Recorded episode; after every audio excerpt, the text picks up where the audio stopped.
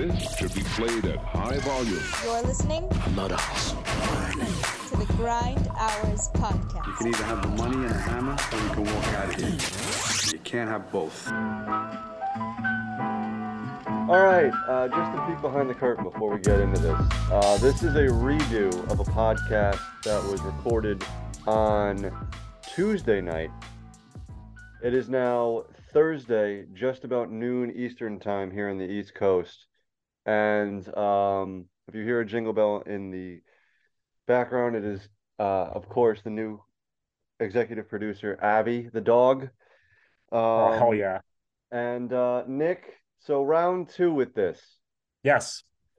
Coming to you live from Middletown, New York, not from uh, Cincinnati anymore. Things I have was gonna, changed. s- I was gonna say, where are you? Where where in the world is Nicholas Parodies? Because you were in We- Cincinnati on Tuesday. Yes.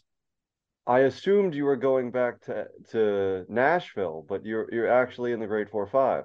You would have thought, yeah, I'm I'm home. Um, got to get ready for that ultimate Christmas bacchanal tomorrow. That's gonna be fun. So, uh, That's gonna be a lot of fun.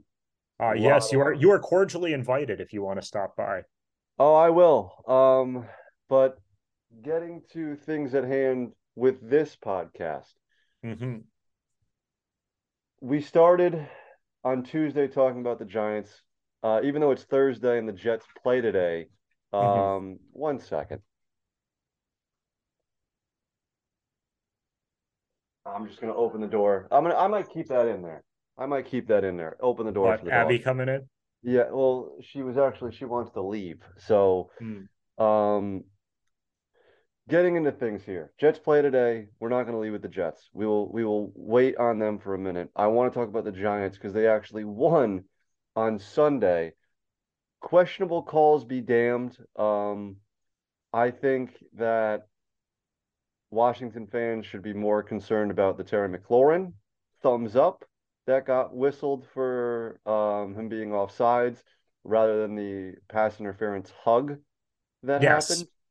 I mean, it's it's unbelievable out of the ref that you know the guy can can check that he's he's within the rules, and you tell him he is, and then you call a flag on him. I mean, the nerve of this guy. It's ridiculous, but But we knew the NFL officiating was ridiculous. yes, This, is not nothing- news to anyone. No, this is nothing new. But what I, I want to start with and ask you is how confident are you in this team to make the playoffs? And are you sold on on Daniel Jones through 15 weeks of the season, through 14 games? Well, I'll tell you this. Uh the Giants currently are at 88% odds to make the postseason. I would say that I'm 88% confident in this team. And I would say that I'm uh, 88% confident in Daniel Jones as the guy moving forward. Um, I think they've shown for let's let's let's look at it this way. They've shown a lot of good things this year. A lot of good things. Um, the offense has been consistent. The offense has consistently been able to not make mistakes. Daniel Jones has been able to uh, get these guys around him better. That's kind of the unsung thing that uh, your boy Rothenberg was talking about the other day. That not a lot Yeah. of people seem to be talking about is that Daniel Jones. th- these guys are he's throwing to Richie James and and Isaiah Hodgins and Darius Slayton and Daniel Bellinger and these no name guys, and he's Well, making them better. Slayton is the the exception there. I actually Well, yeah. As a non-Giant fan, and you know, I watch a lot of Giant games, but as a non-Giant fan, I actually really like Darius Slayton, and I think he gets a lot of slack for no reason because I actually like him as a receiver. But He's a solid like three or four. I think he's a solid. Well, yeah, he's a solid three on a playoff team, but on a really good Mhm. team like the Giants are, I think he could be a, a great number two, and he was for for a large portion of the season. With um, well, large portion of the season being two weeks because Sterling Shepard went down in week two, but that Mhm. was the he was at the start of the season the planned number two receiver alongside Sterling Shepard. So I think he could play that role very, very well. He's not a number one. I Right. will I will say that. He's not a number one. But you know, I I don't know what a Daniel Jones contract looks like, but if you put him on any other team, you put him on the Niners, you put him on the Jets, you put him on Minnesota, I think all three of those teams are better than they are right now with Daniel Jones. And you could say, well, how? I, you know, I think Daniel Jones is on par with a Kirk Cousins, on par with a Jimmy G. And I agree again, with that. I don't know what that contract looks like because both of those guys got paid massive bags. But and so, I, there's still a portion of me that's like, I'm still not 100% sold on Daniel Jones. And I wouldn't want to give that long term, big money contract to a guy that I'm not 100% sold on. I hope that I run into my connect again down in Tennessee when That'd we're out on the out of the Uber trip, so I can get a little insight to what's going on. But I'll tell you this: um, in the advantage that the the Giants are going to have in negotiations is that unlike with Jimmy G and Kirk Cousins, although I agree with you that Daniel Jones is comparable to those guys talent wise, right? This is the only season he's shown that. That's the advantage that the Giants are going to have in any kind of negotiations. And that's why I think the contract won't get too high. There is a li- if he wants 30 million dollars a year, I'm out. Yeah, n- nice but, nice knowing you, pal. Thank you for everything you've done for this organization. Yes. There's the door. But if we can get the number down to maybe 24, 25, then I'd I'd be fine with that for a two to three year contract for this guy. I think this is the best situation for him. I think Daboll has proven that he knows how to use Daniel Jones effectively. That I he think knows he likes Daniel the... Jones. I really yep. do. From yep. everything that has come out, like the sideline videos mm-hmm. of Daboll talking to Jones, excluding the week one uh, just blow up between the two right. in, Tennessee, it really looks like Daboll is like, this guy can play. Mm-hmm. This guy can play, and I can work with him. And in a weird way, and I'm not comparing in a in the literal sense Josh Allen to Daniel Jones, but it looks like the very beginnings of Josh Allen's career, where Josh Allen was starting to figure it out with Brian with Brian Daboll. And he kind of is Josh Allen light in a way. He has that running ability. He has a big arm. He yeah, just I mean, he he also likes to do stupid stuff like lower his shoulder and try to bowl through people. He's not that guy. He right. needs to get down. He right, almost right. fumbled the football and changed the game on Sunday because he lowered his shoulder and tried to bowl through somebody. Daniel I do not disagree. I do not disagree, but you're not that, that guy, pal. You're yeah. not that guy. But that said, if if um if Josh Allen is like A and W root beer or mug root beer, then uh you know, Daniel Jones is uh, like Faygo root beer. Well, see, I would say because I like, I personally like A and W better than Mug. I would say mm-hmm. Josh Allen is A and W, and Daniel Jones is Mug. There we go. Both are good. One is yeah. superior. One is better. What a transition to my Jets who play tonight on Thursday Night Football. I got uh, a question for you, real quick. Go ahead.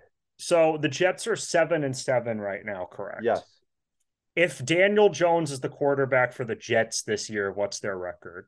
They have 10 wins. 10 wins? They they win that Minnesota game. They win both of the Patriot game. They might even have 11 wins, but they win both of the Patriot games. They win the Minnesota game, I believe. And what's another toss up? The Buffalo, everyone wants to say we had a chance. They Buffalo was the better team. Um, you know what? Yeah, 10 wins. I'm going to stick with those three games. Both I got to tell games. you, I've never had more respect for you than I have right now. Why? Because that was the, the correct answer. All right. Well, Incredible job out of you. Thank you, sir. the talk of the town right now is uh, it's holding with bated breath over whether Zach Wilson can play well enough mm-hmm to keep us in these games and and for us to win these games by him not screwing it up. And I've been wanting to get on a mic all week to talk about this specific thing. On Sunday against the Lions, I really don't think Zach Wilson lost the Jets that game. He did everything you want the number over the number two overall pick in a draft to do. He went down the field twice, once for a go-ahead touchdown, and the other time he got his team in position for a field goal. Now, the people that let him down were the defense, who, of course, and and just classic Jet fashion, the mm-hmm. the ironclad defense has a hiccup, and the at the worst opportune time to have a hiccup.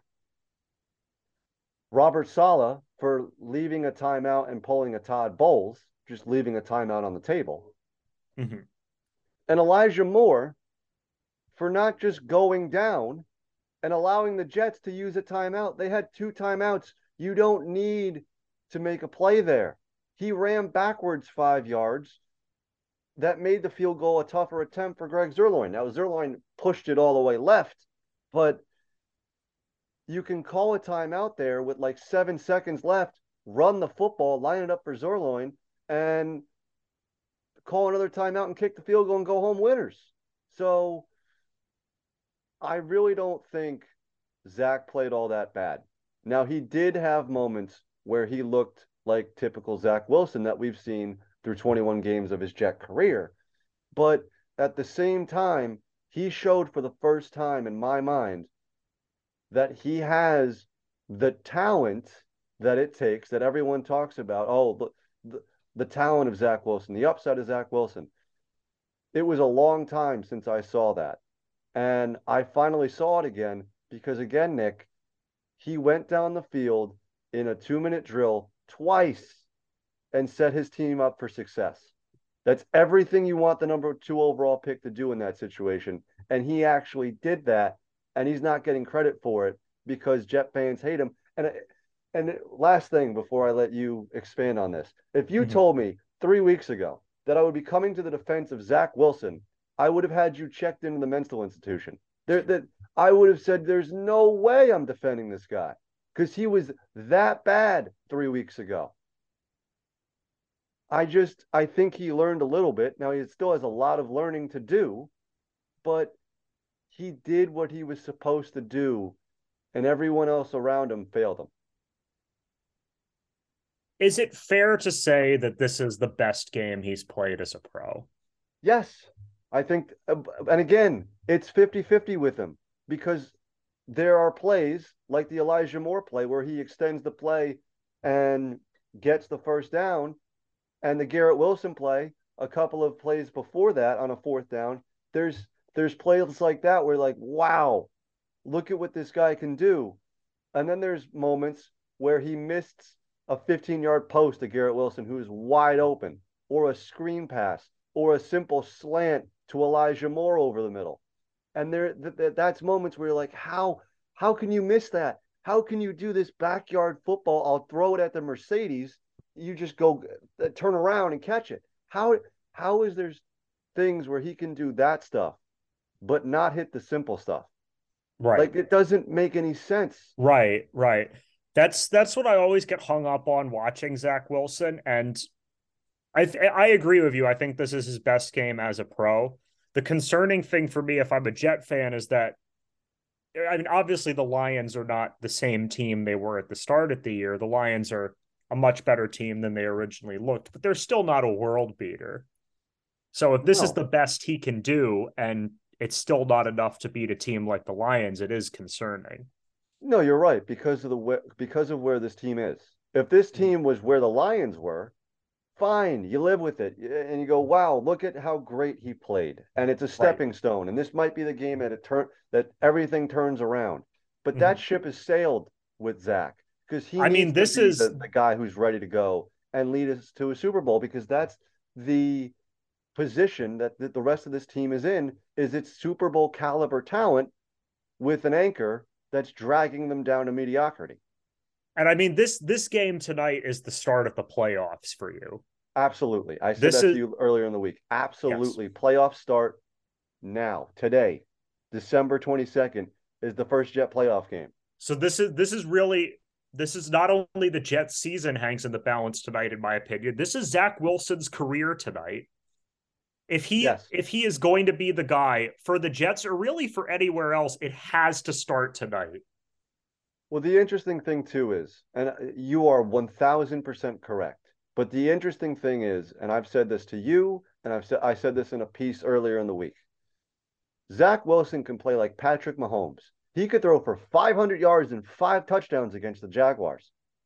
I'm still a lot like with Daniel Jones with the Giants. I'm even less um, sold on Zach Wilson. I don't know if I want to bring him back because of how good the surrounding talent on around him is. Like Mhm. I don't want to work with a with a building quarterback. I don't want to build up a guy. I want a guy that I can plug and play and know we're a shoe in for the playoffs and we're going to challenge for for a Super Bowl. That's what I want as a Jet fan. I don't want a project in Wilson anymore. I want I'm- the guy. I'm fully with you. I I think no matter what, Zach Wilson is not returning to the Jets next year. I don't know if other Jet fans or other uh other you know sports talk people feel that way, but I'm of the opinion that Zach Wilson is gone next year no matter what. It's just a question of whether he's being traded somewhere to be a potential starter or whether he's traded somewhere to be a backup, in my opinion.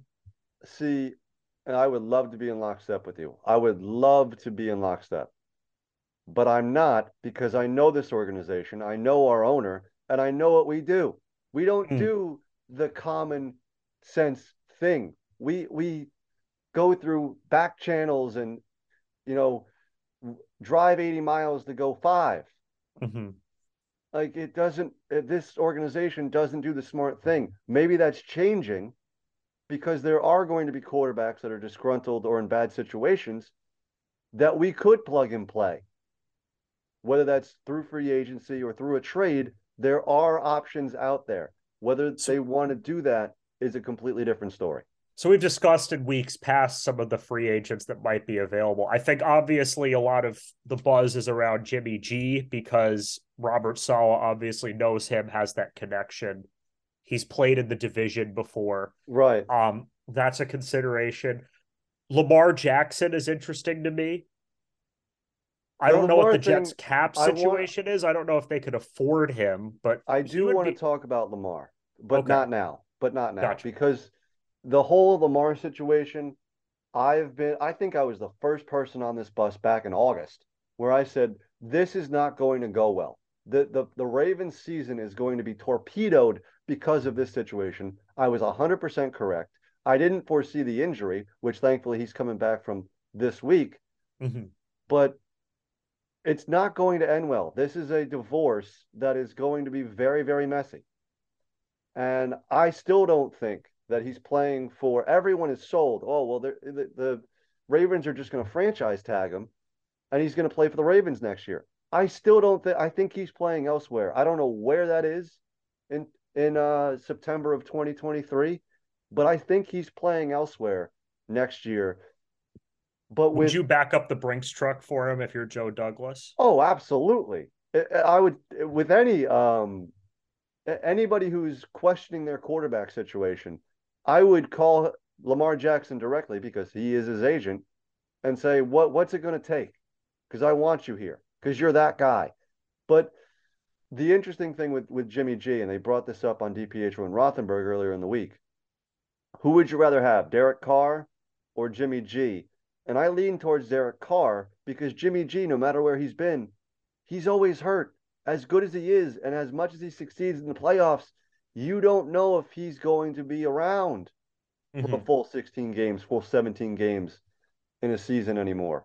You don't know. Derek Carr, other than one injury that ended his season at an MVP level a couple of years back, I believe that was the 2017 season with the Raiders, he's going up every week. He might be good, he might be bad, but you know he's going to be there. And he got a team that was not that great last year in the Raiders to the playoffs. So I would aid on the side of Carr rather than Garoppolo. But uh, you know, there's a couple of uh, the whole. I want to talk about this at a later date. I I, Okay. I want to table this because I could we could do a whole podcast on the Giants and Jets quarterback situation. Well, I got, I got one more for you. Okay. Because we've discussed this guy possibly having rejuvenated his career recently and breathed some new life into it. Already been to the playoffs, already been kind of the game manager. Do you take a shot on Baker? He's like option D. Okay. I would spin the tires on Baker, but I, he might even be option F. Like there's a, a whole mess of other dudes that I would call first, but he's on the list. Is Baker more intriguing to you next year than Mike White? Or is Mike White more intriguing? Wow, that's tough. I would probably say they're, and I can't believe I'm saying this, and there's going to be some of my Jet brethren that are going to curse me out on Twitter for this. They're about even. I think that's fair. I don't know. And I personally would go with Baker, of Baker. but you know, I don't know. I don't know. I I would go with Baker only because he's been to the playoffs already. and maybe you can fix him and he like I, I don't know. I, I really don't know. I don't think he's leaving LA. I really don't. I think he's signing a a one year deal as the backup for Stafford and getting a full year in the in the McVay offense. I can see showing the world I, I still got it. Right. I can see that. I can see Baker having like a, a Geno Smith like arc to his career where he's a backup for a few years and then ends up going somewhere in maybe like 2024 or 2025 and being a starter and killing it. I would like that because I'm a Baker fan. Mm-hmm. Let's take a really quick break. We'll come back with an old segment introducing a new segment. Yes. Greeny teas for you back after this. You know, a lot can happen in seven minutes, and luckily, that's how long it takes me to tell a story. My name is Aaron Califato, and I'm the creator of Seven Minute Stories. I'm proud to partner with Evergreen Podcasts, and I'd like to invite you to join me on this journey. I'm going to take you on some crazy roller coaster rides using my unique extemporaneous storytelling style, and together, we're going to try to make sense of the world, all through the art of storytelling, and all in approximately seven minutes.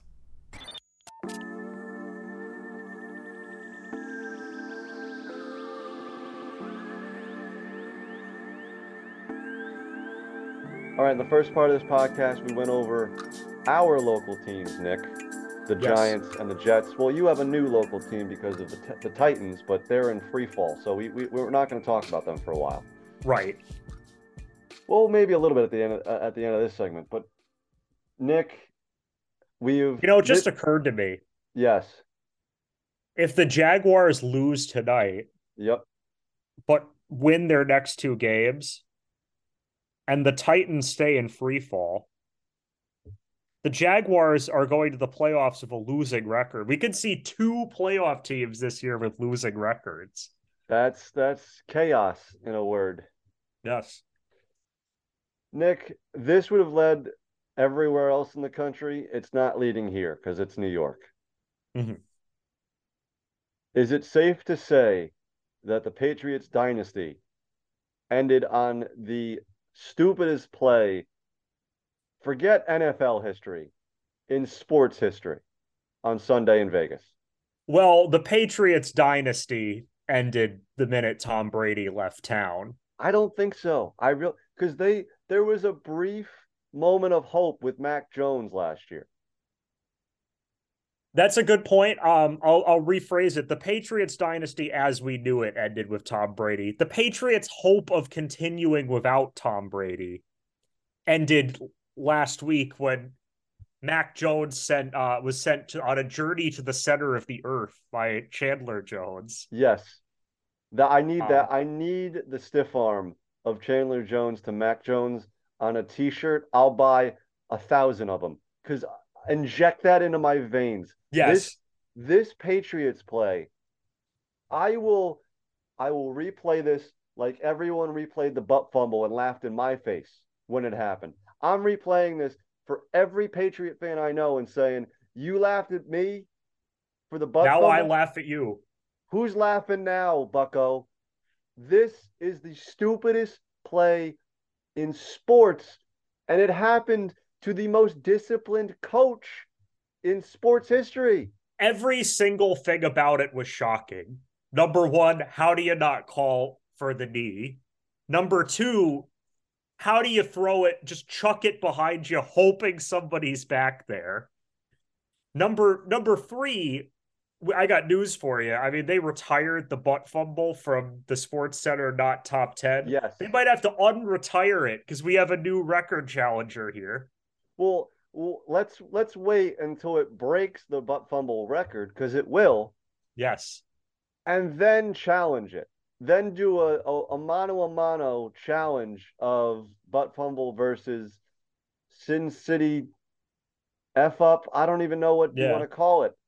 I'm a I'm a fan of lateral damage. Lateral damage is great. Lateral damage is phenomenal. Um, if it was the, if it was reversed, if it happened to the Raiders and the Patriots benefited from it, the, the Patriots fans would be tattooing the name of the game on their face right now. Yes. So another thing with this, I don't mind. For uh, it's one thing, I don't mind the play call because Rhamondre Stevenson actually gained like 30 yards on a run. You know, it's a great point. But when you're about to get tackled, just go down. He was Right. the reason why Jakobi Meyers had the brain fart, is because he lateraled it to Jakobi Meyers. And Jakobi Meyers is like, oh, the play's still alive. Let's make something happen. And chucks it to Mac Jones. So Yeah. really, the scapegoat should not be Jakobi. I mean, yes, it should be, but it could it should be co-scapegoats between Jakobi Meyers and Rhamondre Stevenson. Because if you're Rhamondre Stevenson, just fall to the ground. Right. The game, the, the that play is over. Play for overtime. You are the road team. If you were down by a point, or if you were the home team, the home team, no. Still, in that situation, play for overtime. As a wise man once said, just take the L. Just take the L. Just take the L. Or in this case, just take the knee. Yeah. Do a Tebow. Do a CBS. Right. Take the knee. Take the knee. I it just it it's it will never not be flabbergasting with how just stupid it, it is a prime case of stupidity. So what was what was the worst part? The fact that it happened to a Bill Belichick team, or the fact that it happened the best part. against, or you you know what I mean? The the the best part and the worst part in this case are synonymous. What was the uh, what was the best part that it happened to a Bill Belichick coach team, or that it happened by the ultimate hack coach Josh McDaniels' team? I would say that the with McDaniel because of all the craziness of co- like in a craziness Molotov cocktail, Mhm. of course one of these times it's going to come up your way, right? That's Yes. just the luck of the draw. So, you know, if I'm one of the Patriots, if I'm Bill Belichick, I'm running on the field and I'm tackling Jakobi Meyers. I'm taking the penalty. I'm getting myself ejected. I'm not allowing the play to continue. I am tackling him myself if I'm Bill Belichick. Now, I have one final question for you on Go this ahead. subject. Did Josh McDaniels single handedly buy himself another year with that win? Probably. Probably. So that that's a beautiful thing. We get to be treated to a whole nother year Oh, of, of hack absolutely. coaching. I get to bet against Josh McDaniel for another for another season. It's it's fantastic. And potentially without Derek Carr. Potentially without, yeah. I can't imagine he wants to go back to this mess. Is Davante Adams holding out next year? Is he like, you know, I thought this was gonna work, but I'm out. I'm done. Back to Green Bay. Back to anywhere. Just cut me. Release me. I don't want to be in Vegas anymore. Yes. I, I know I know a certain uh, New York franchise that would love to have a nice number one receiver, Davante. Well, that would make two New York. Because good God, if he was in a jet uniform, I would I would lose my I would get although we already have a 17, Mhm. so that would be a little weird. But I I just don't I'm just I'm just having visions of um uh, Daniel Jones, Saquon, and Davante Adams all together. well, while that pipe dream is is festering in your mind, let me introduce a new segment on this show because Nick, we have talked at nauseating length about just horrible coaching and horrible coaching decisions on this podcast. I We think the only person that has talked more about horrible coaching in the NFL is one Michael Wilbon. I think that's the only person that that talks about the, the bad coaching as much as we do. Yes. So, because of what happened in Minnesota on Saturday night, we are introducing a new segment that does not have a name. Nick, your name is the Saturday McDaniel Award. Yep. The Saturday special, if you will. My nickname for the award is the biggest coaching F up of the week. And the first winner of that award, of that prestigious honor, is Jeff Saturday. Because what on earth are you doing in Minnesota? What's the halftime speech? All right, guys, just pack it up and go home. Let's go. we, we, we've got this one in the bag. I mean, it's embarrassing. It's absolutely embarrassing what happened to the Colts. First of all, Matt Ryan, shout out Matt Ryan, now the holder of not just the biggest Super Bowl collapse ever, but also the biggest regular season collapse ever. and NFC championship collapse ever. yes. He's, he's a good quarterback. He's not a great Yeah. quarterback. I don't think he's going to Canton, but he's an MVP of the league. And we have breaking news on the show. He's just been Oh. benched. They're starting Nick Foles. the Colts. Th- This, this Yes. just happened. Uh it's dated five hours ago. Nick Foles will start instead of Matt Ryan this weekend for the Colts. Oh my God. Oh my God. I mean, I know Minshew is starting, which submarines one of my fantasy playoffs, but nobody cares about that. How of course, my oh team is finally winning now that I'm in the losers bracket. Oh wait, I'm I in the playoffs, aren't I? No, no, I'm in the losers bracket. You're in the losers bracket. Yeah, what a shame. I cannot. bel I. I. How bad? Matt Ryan retire. You had a great run. It's over, pal. Like I. I really don't understand what the the offensive and defensive adjustments were. They got bulldozed, and it wasn't even close. And you knew when that game went to overtime. If Minnesota got the ball, game over. Game over.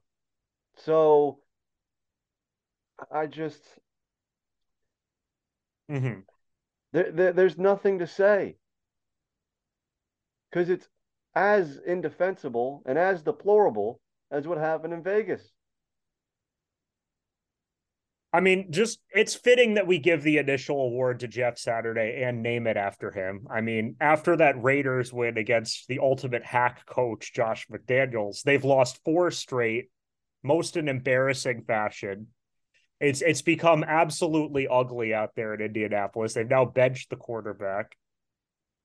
Um, you could see every game. You could see his game managing mistakes and his game managing errors. This this is Well, guy who's in way over a his head head. coach. And screw Jim Irsay for the workaround. Well, he's not he's not our actual head coach. He's an interim head coach. So you don't have to to interview anybody because of the Rooney rule. That's ridiculous. And the Colts should be fined and lose a draft pick for it. Yes. But Did you did you want to? Uh, I've got a couple statistics for you uh, to bring back an old play by play favorite stat of the day. yes, what's up? Um, by the way, I also want to say this game this award is retroactively given to Jeff Saturday for last week when he didn't call any of his three timeouts in the waiting moments against the Steelers. it's it's uh Um, but do you know the record prior to uh prior to that Colts Vikings game of teams that had a 30 point lead in the third quarter? no, I don't. It was 1548 and 1. Who was the one? That was when the uh the Houston Oilers blew that lead to the Bills in the playoffs. Oh, okay. The that Buddy was the Ryan. only other time. The Buddy Ryan led Oilers, right? He was the head Yes. coach then. Yes. Wow. That was the only other time. 1,400 1,548 and one. Oh my God. Like what? That that is so that should have fired him on the spot. But Jim Irsay's probably like, yes, better draft pick. Yay. Yeah. I like I, Well, I mean, I oh. think he is being fired. Um, yes, the he's going news is- back to get up in Yes. four weeks. the the good news is that this has taught everybody a lesson about the uh, the whole idea of hiring novice former players to be your coach. It will never happen again. I think it will. No, let's not, let's not go that way. We, we, we're still talking about the NFL here. They still do Okay, that's a good point. ridiculously stupid stuff. They All always the do time. the wrong thing. But with Jeff Saturday, I really hope you didn't throw away your ESPN ID because you're going to be going back to Bristol in four weeks, pal. Yes. Really, dust it off. Keep it keep it primed. Make sure it still works. I'm sure it still works. But uh, it probably doesn't work because they, they they you know they deactivate your stuff the day that you're leaving. Mm, And shout out Jake Montgomery. nice. Um, uh, just it's so just inept. So congratulations, uh, Jeff Saturday on winning the, the, the first coaching F up of the week and being the first depression in the impressions for the 2022-23 wrapping up series. I have a proposal for the the name of this award. Go ahead. The How Award. That, that's a great one. That's a great one. Really quickly, let's get to the Jags. And they actually impressed us last week against the Cowboys. Because Trevor Lawrence, yet again, looks like kind of what he looked like at Clemson. And showing us yet again that it wasn't him last year, that it was not. uh, Josh McDaniels is not the ultimate hack head coach of all time. Urban Meyer. Urban Meyer's in that conversation. Because Urban Meyer might be number one. he, he very well might be. I, it's, he's just that bad, and Lawrence is that good. He might Lawrence right now might be the best quarterback in Jaguar history. That's how good he is. I can't even think of another one that was even decent. David Garrard, I guess. I mean Brunell in the in the late '90s, but that's about Brunell it. okay. That's the know? conversation. Right. Blake Bortles isn't challenging for the award. No, God, I got no. news for you. Jacksonville's winning this division, like I alluded to earlier. Tennessee's in free fall right now. Their defense is kind of frisky. Their offense, I mean, they've got Zay Jones, who's actually uh, questionable to play today against Mhm. the Jets, but he's looking like Jerry Rice in the second half of that game. I really like Travon Walker, the rookie, has been a Right. home run. You know, Um, Christian Kirk is, I mean, he's not worth the money, but he's still good. Um, like they're they got guys, And they're getting Evan Engram out there to work. Evan Engram, sir, drops a lot. He's not dropping any more balls. you know, He's actually catching them, and he's catching touchdowns. oh yeah, So, and Doug Pederson, thank you for validating that you're actually a good head coach, and it wasn't just a fluke that you let uh, Nick Foles leads you to a, a- an incredible run. Thank you. All right. if only the um, Colts had hired this guy. Yeah, right. Maybe they'd actually be winning the division. And maybe Matt Ryan wouldn't have blown a 33 point lead at halftime. God. One thousand five hundred and eighty-four and one. Now, two. Nick, Yeah. we could have done a better job. Last thing, really quickly, before we take a break, because we're running up against the clock. Do NFL head coaches really need to spend 18 hours in the facility? Do they really need to not see their families? Are they that, like, is it that strenuous that you put out that performance on a Saturday or a Sunday? Listen, if if if Jeff Saturday slash Josh McDaniels slash the like, if they um if, if if the next coach that the next coach that comes out and says I spent 18 hours in the film room and then they come out with that performance, just divorce your wife, man. Or you obviously can't handle them both. You're watching you're watching The Mandalorian or something. Like you- you're not actually watching film. You're Right. doing something else. You're playing Call of Duty with Kyler Murray. Relax. Oh, Shout out Cliff. We're taking a quick break. We'll come back with, with some overreactions. Back after this. Feed Hudson Valley is a regional food rescue and harvesting network in the Hudson Valley operating through Dutchess, Orange, Ulster, Columbia, Greene, Putnam, and Sullivan counties. It links donors of prepared but unserved food and fresh produce with nonprofits and food assistant programs through an app assisted network of food donors, volunteers, and feeding agencies. Feed Hudson Valley facilitates the harvesting, processing, and distribution of locally grown or produced agricultural products, self stable food donations, and prepared nutritious foods. The app used is called Chow Match, and it is easy for volunteers to download and use. Among the donors are restaurants, farms, food makers, stores, hospitals, and universities. The food assistance programs include food pantries, soup kitchens, and shelters. Volunteers are matched through the Chow Match app when a donation is available. They can indicate that they are available to make a run and then pick it up for a donor and deliver it to the agency. The Feed Hudson Valley Network currently includes over 300 volunteers, 130 donors, and 95 receiving agencies. Last year, on average, Feed Hudson Valley re- rescued and redirected over 12,000 pounds of food each month.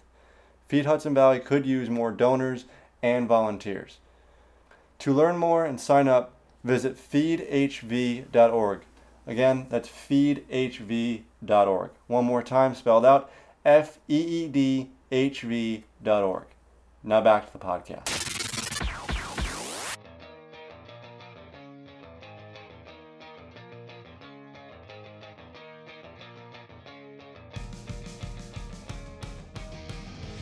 All right, we'll end up like we always do with the overreaction, and I still need to find a uh, like the the NFL game day.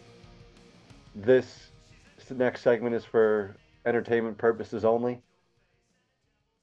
My overreaction for Week 15 is Nick. Are we sure that Gardner Minshew is let?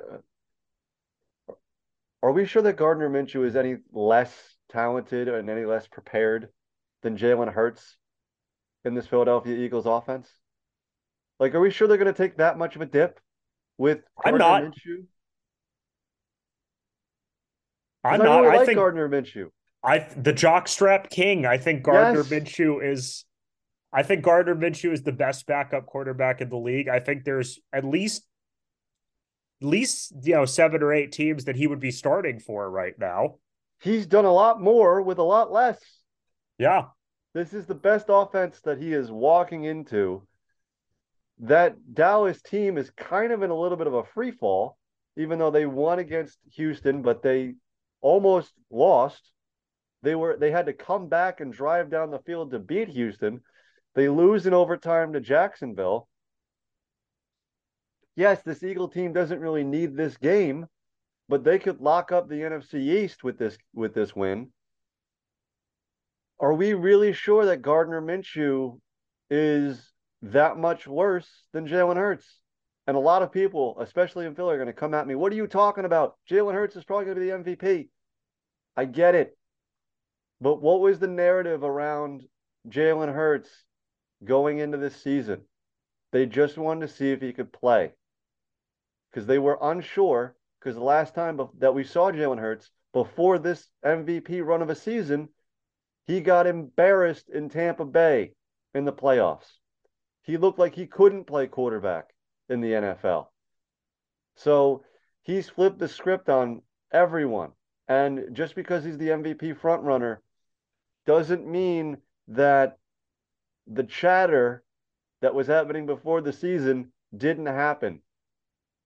There were people in, in Philly saying Gardner Minshew should start over Jalen Hurts before the year. So it's I don't think it's really that big of a uh, a fall from Jalen Hurts to Gardner Minshew. hmm What say you? You like? I think this is the most spicy hot take I've had all year. I think it is. I I I like it. I I'm a big Gardner guy. Um, I think that he's. I think the Eagles are, are in good hands, and I'll remind everybody: the Eagles have been in this position before. Oh yeah, The Eagles had a, an, as an MVP favorite quarterback go down of an injury and turn to the backup, and guess what? They won the Super Bowl. And I'll tell you what else. It's an eerily similar season to that, is it not? A team getting into the playoffs of a losing record the Vikings being the toughest competition for the Eagles in the NFC. I mean, it's eerily similar. So I well, think I, I don't think they're the toughest competition. San Francisco is San Francisco's a good one. That's a good they're a beast out west. Um, so I I love it. I think that the the I think the take is brilliant, and and it's we're gonna see tonight just what he can do. I think Gardner is gonna light it up tonight. I really do. Well, th- he's not playing tonight. He's not. Jalen Hurts is playing. Well, Jalen Hurts. You know what I playing on- mean. This weekend. they're playing on Saturday. I was You know say- what I mean. I was gonna say he's he's not playing for Jacksonville anymore. Right. You know what I, you know what I mean. I think I think uh Jalen Hurts is gonna lot I can't even speak now. I think Gardner Minshew is gonna light it up in place at Jalen Hurts. And obviously Jalen's gonna come back and start again. He's Right. the unquestioned leader of the team, but I think they're I think they're real safe. I think the uh I think 16 and 1 is still in play for the Eagles. And they're in good hands. They know if if Jalen Hurts needs to miss time, then Gardner Minshew is going to be able to step in and do it. I love the take out of you. Hopefully, you'll love mine just as much. Go ahead. So, going back to the Vikings, I think with uh, I think with the Jalen Hurts injury, him being the MVP front runner, I think this seals the deal. Justin Jefferson's winning the MVP.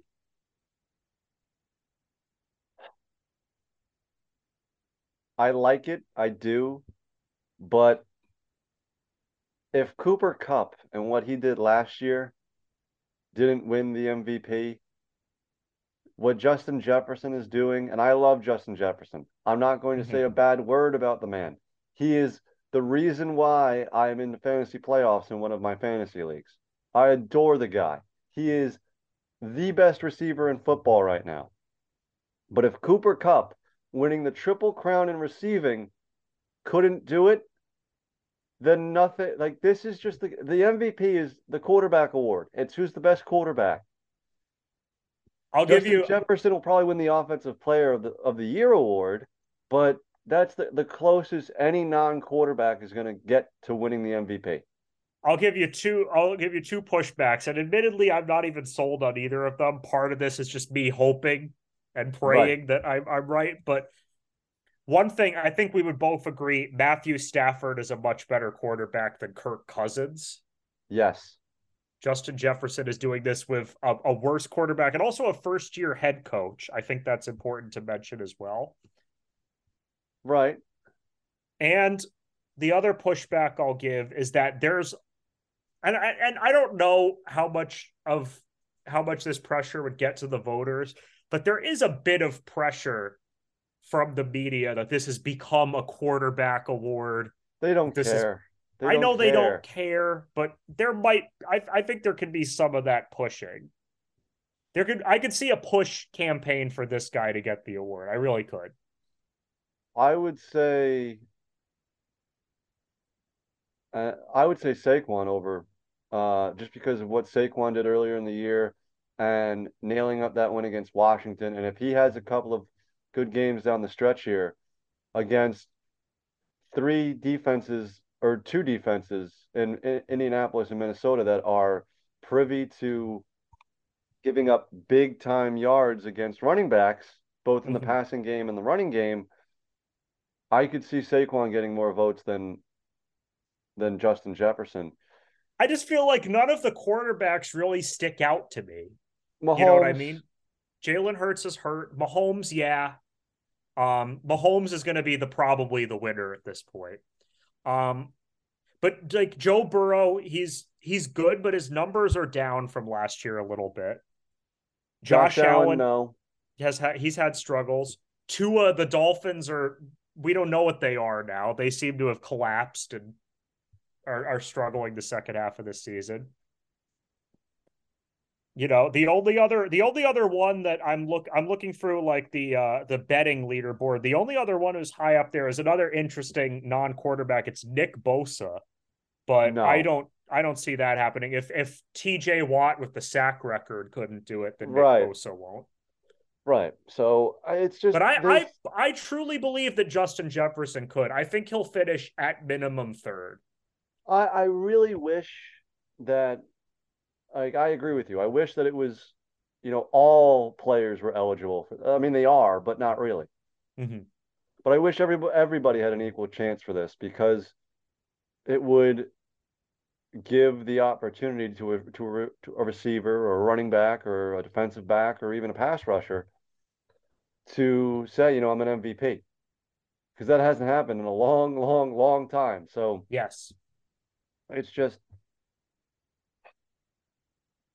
I mean, if Aaron Donald couldn't do it for a couple of seasons he had with the Rams, nobody can do it. If TJ Watt didn't do it last year, nobody could do it. If if Cooper Kupp last year d- didn't do it, nobody can. So it's just tough for me because in theory, I'm with you, but in hmm. execution, it's not going to happen. you know what kids if you lose hope what do you have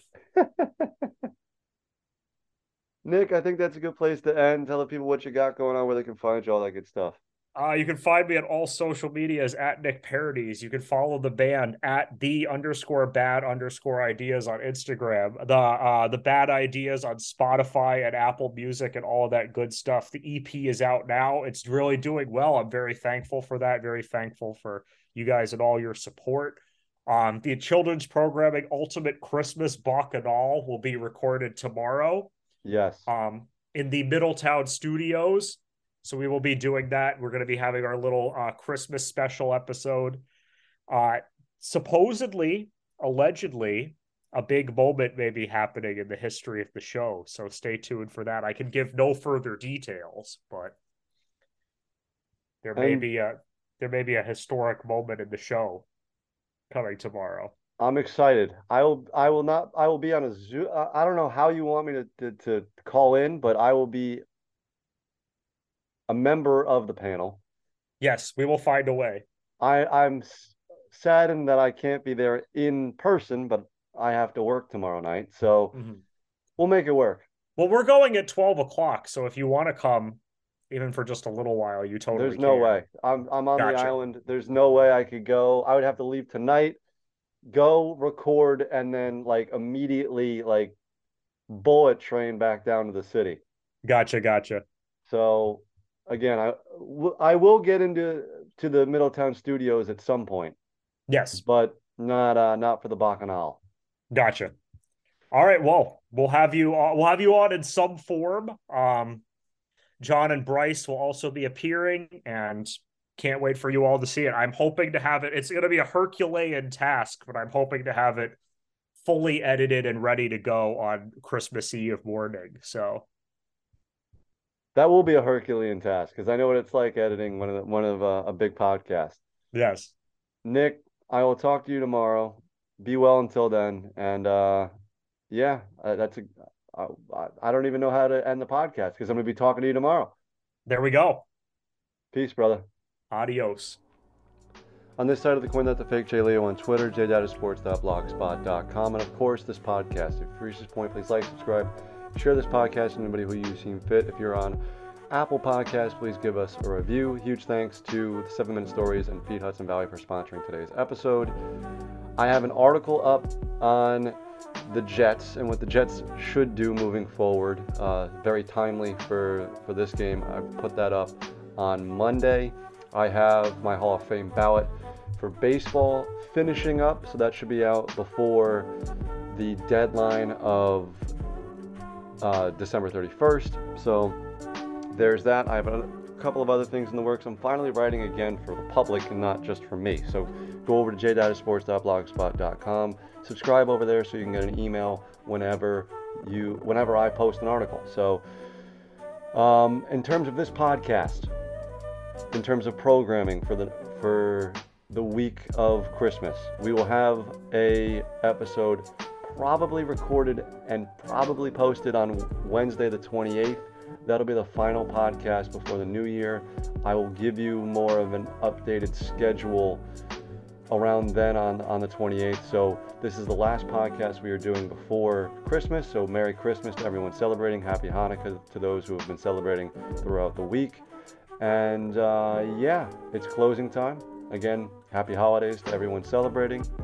And I will be talking to you next week. And from the sweet words of Semisonic, it's closing time. You don't have to go home, but you can't stay here. Peace.